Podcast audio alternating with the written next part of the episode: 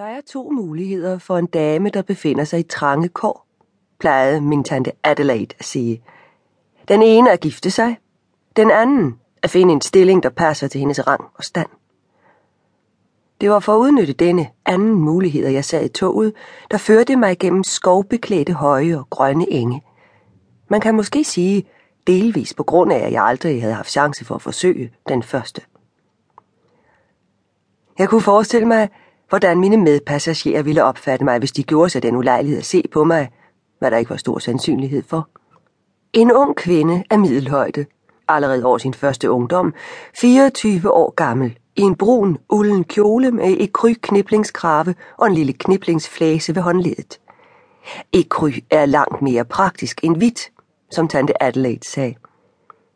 På grund af varmen i kupéen havde jeg ikke knappet min sorte cape i halsen, og min brune fløjelskyse, der var bundet under hagen med et par brune fløjelsbånd, var af den slags, der klæder den meget kvindelige type, som min søster Phyllida, men som efter min egen mening altid virkede lidt malplaceret på mit hoved.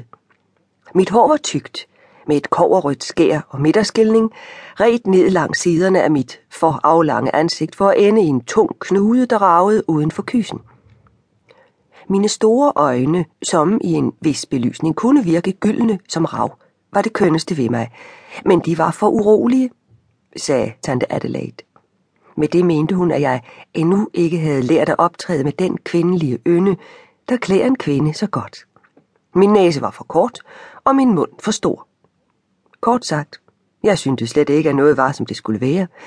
Derfor måtte jeg affinde mig med rejser som denne, når jeg skulle flytte til eller fra de mangfoldige stillinger, jeg ville blive henvist til resten af mine dage, da det ville være nødvendigt for mig, at jeg skulle tjene til livets ophold, og jeg aldrig ville opnå den første af de to muligheder.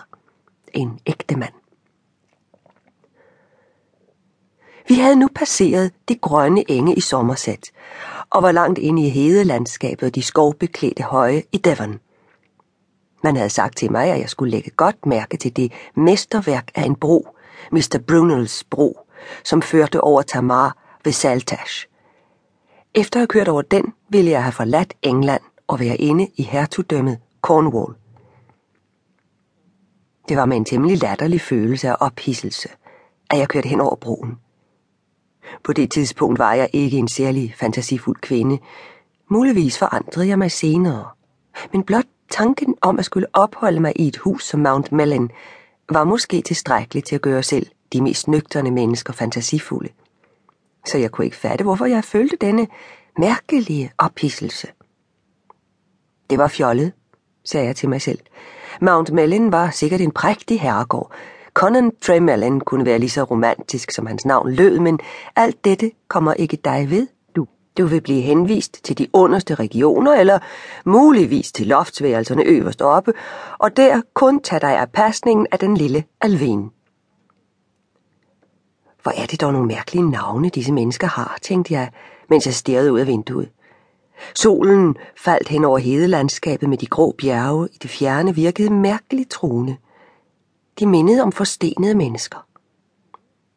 Den familie, jeg var på vej til, var fra Cornwall, og de folk har deres eget sprog. Det er muligt, at mit navn, Martha Leigh, ville lyde mærkeligt i deres øren. Martha. Det gav mig altid et chok, når jeg hørte det. Tante Adelaide havde altid kaldt mig for det, men mens jeg var hjemme, da far endnu levede, havde hverken han eller Phyllida nogensinde tænkt på at kalde mig Martha. For dem var jeg altid Marty, og jeg kunne ikke gøre for, at jeg syntes, at Marty var et elskeligere væsen end Martha nogensinde kunne blive, og jeg følte mig lidt beklemt og samtidig bange, fordi jeg forudså, at floden Tamar i et langt stykke tid ville afskære mig totalt fra Marty. I min nye stilling ville jeg være Miss Leigh. Det gik jeg i hvert fald ud fra. Måske Miss, eller måske endnu mindre værdigt simpelthen Leigh. En af tante Adelaides utallige venner havde hørt om Connan TreMellyns vanskelige situation. Han havde brug for den absolut rette person til at hjælpe sig ud af sine vanskeligheder.